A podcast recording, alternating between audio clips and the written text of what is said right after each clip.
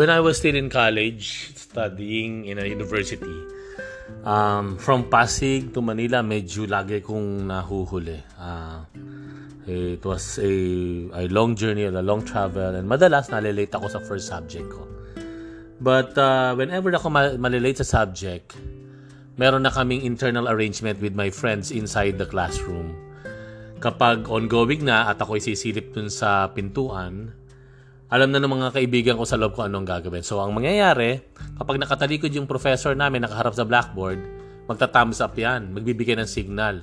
Saka ako papasok, nagmamadali, papunta dun sa upuan ko. And that by the time na, na bumalik ang paningin o tumingin, humarap ang teacher, ang professor sa klase, nandun na ako, nakaupo na ako. Ganun madalas siya, no? That we would do that uh, whenever I, I, I, I got late for my first subject. But th- there was this one day, again, I was late for my first class. Sumilip ako dun sa aking classroom, nag, uh, nagtuturo na yung aming professor, and I, I know my, my friends inside saw me. Again, the usual thing gagawin namin. So when the teacher uh, faced the, the board, biglang nag-thumbs up yung mga kaibigan ko. Nag-go signal sila sa akin. Pasok ako sa classroom. And I was I was nearing my my my chair.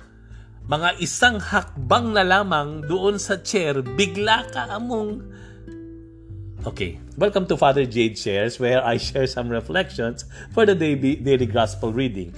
Today is the 25th Sunday in the ordinary time. And our gospel is a gospel according to Mark chapter 9 verses 30 to 37. Jesus and his disciples left from there and began a journey through Galilee, but he did not wish anyone to know about it.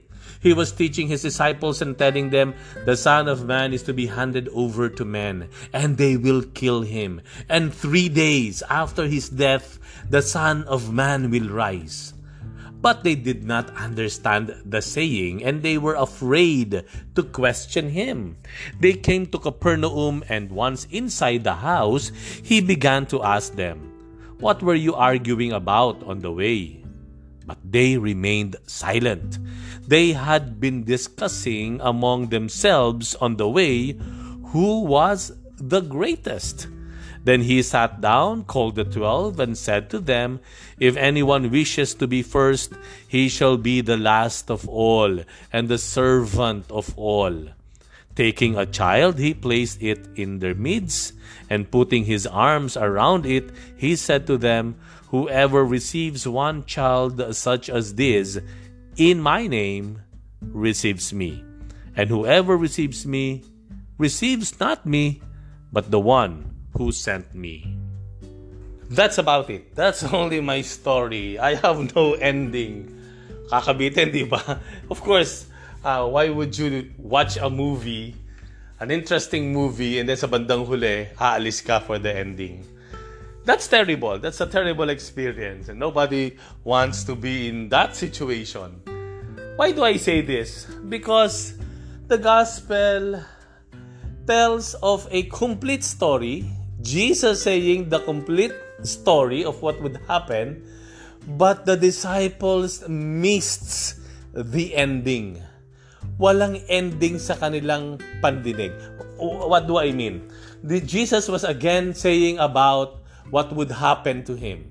You know, uh, in three times sinabi ng ibang ng Panginoon yan in the Gospel of Mark that he would be arrested and he would be killed but will be back to life in three days.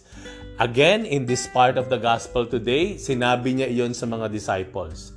But the disciples did not understand it and were even afraid, caused so much fear on them. Why? I would like to think that they were just stuck with the first part of Jesus's story or the Jesus's uh, pronouncement. Doon lang sila sa ina-stuck doon sa uh, huhulihin ng Panginoon, he would be arrested and he would be killed. And that struck them so much. Why? Because the disciples were used to see Jesus as the wonder worker, the one who uh, would make miracles, the one who would heal uh, the sick and the lepers, the one who will bring life uh, back life, a life back to, to the dead.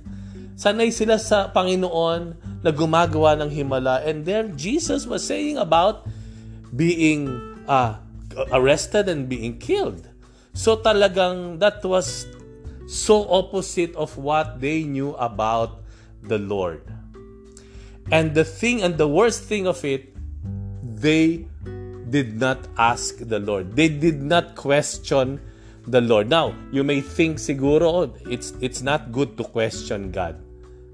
While the gospel tells us that out of fear hindi tinanong The disciples did not question the Lord. Of course, iba ibig sabihin po nung questioning na sinasabi ng Ebanghelyo.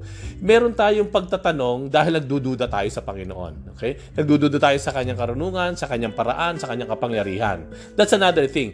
The, the, the questioning that was used in the gospel is a, was a questioning to understand, para maunawaan, para maintindihan yung mga pangaral sa mga pronouncement ng Panginoong Jesus. But they did not question, they did not clarify from the Lord kung ano ang ibig sabihin niya.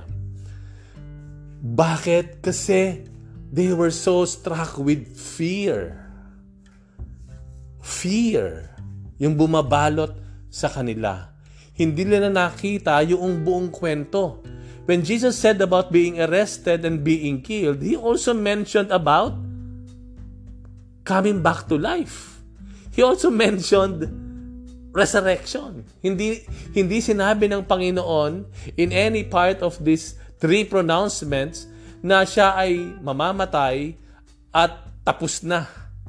Hindi na niya sinama yung muling pagkabuhay. And that was missed terribly by the disciples. But the whole kwento, the whole story of Jesus what would end or ended with a resurrection. Yung muling pagkabuhay. So, kaya po, uh, more obvious, after that situation, that incident, while Jesus and his disciples were on their way to Capernaum, and when they reached Capernaum, Jesus looked to them and, and asked them, What were you talking about during our way? Alam of course ng Panginoon ano pinag-uusapan nila, but the, the disciples remained silent. They felt guilty. Bakit? Kasi ang pinag-uusapan nila ay kung sino yung greatest, sino yung pinakadakila, sino yung pinakamagaling, sino yung pinakamataas sa kanila. Yun ang pinag nahihiya sila sa kanilang ginawang pagtatalo-talo. So, meaning all the more, talagang hindi nila nakita o na, na, na naintindihan yung buong kwento ng Panginoong Jesus. And this, you know, sinabi ng Panginoon after that, umupo sila, umupo ang Panginoon at ang sabi ng Panginoon, whoever wants to be the first should be the last and to be the servant of all. Who wants to be the greatest to be the servant of all. So makikita po natin that indeed uh, the Lord uh, tells and would, is telling even now, today, na ang paglilingkod sa Panginoon ay hindi madali. To be the greatest even would always mean servanthood. And for God, servanthood is what will make us great in the eyes of heaven, in the eyes of God. Yung paglilingkod. At ang paglilingkod sa Panginoon ay hindi madali ito ay mahirap. Ito ay kapapalooban ng krus. But we do not we do not worry and we, we do not uh, stop from serving because it's difficult. Why? Because if we look at the complete story of Jesus, it ended to some glorious life, His resurrection. At yun ang buhay natin. Ang buhay po natin ay mahirap maglingkod sa Panginoon, sumunod sa kanyang mga katuruan, mahirap. Even if you have the purest intention in doing something, in helping, you will be criticized, you will be falsely accused, you will be misinterpreted, no? May pwedeng pagchismisan ka pa, paghihinalaan ka. And that's part of, of, of, of serving the Lord. It's, it's really difficult. It's, it's really challenging. But the beautiful thing about it ang lahat ng paghihirap na iyan, to complete the story ends with a glorious reward from the Lord. Uh, you know, there's this story kagabi. I was talking. Uh, we had a, a, a, video conference with a youth leader, no? a youth leader who's also a medical doctor, and he was in the hospital. He's on duty in a government hospital in Manila, and at the time he was taking last night he was taking care of 93 uh, COVID patients doon sa ospital na iyon. The good news about it ay talagang na, okay ang medical supplies, ang mga oxygen, nandiyan siya. But the problem, the crucial of it, kukunti lang talaga ang medical uh, professionals and medical uh, personnel in the hospital. Konti lang dahil others are getting also infected, kaya konti lang sila. And uh, the the saddest part of his of his kwento uh, last night eh yung bang sabi nga nila, Father, kami po yung huling nakakarinig ng mga final words ng mga pasyenteng namamatay. Kami po ang nakaririnig ng mga huling salita, huling bilin nila. And then, bigla na lamang after a while, mag-expired na sila. You know, yung physical fatigue, Nandiyan yun eh. Pero ang mahirap doon ay talagang yung kanilang, yung emotional burden na nasa kanila. And witnessing all these people uh, expiring right in front of them. Mahirap yun. You know, itong, itong doctor na sinasabi ko sa inyo, he was infected already of COVID for two times already dalawang beses na siyang na nai-infect. It was not really that easy. And then, you know what? Yung nanay at tatay niya na-infect na rin. We're both hospitalized then. And kagabi nakausap ko siya, yung lola niya naka-confine din because of that COVID-19. Uh, But he understood very well the difficulty. But he was able to accept it. And he knows that his vocation to serve the patients and the sick is really difficult. But the good thing about it, he also understands very well that this difficulty and these challenges na nakanyang dinaranas and nawi-witness will always end up in the glory with the glorious reward of God. Na ito ay ah, hahantong sa kaluwalhatian na pangako ng Diyos. Yes, mahirap po talaga, no? sabi nga niya. But, you know, pag nakakakita, nakikita niya yung pasyente niya who was really critically ill because of COVID-19 and then one day, he would he'd see his, his patients recovering and uuwi na lamang. Sabi niya, Father, pag nakita ko sila na uuwi na dahil magaling na, ay talagang nawawala yung pagod ko. Sulit yung hirap ko, yung pagtitiis ko. You know, it's it's that's that that's that's our story. That's the story of Jesus. Yes, he was arrested and he was killed, but the story did not stop there. Let us continue and complete the story because the story of Jesus ended in the resurrection, in the victory over death and sin, conquering eternal damnation the, the, the, the, the complete story of Jesus ended with resurrection. And that is our story.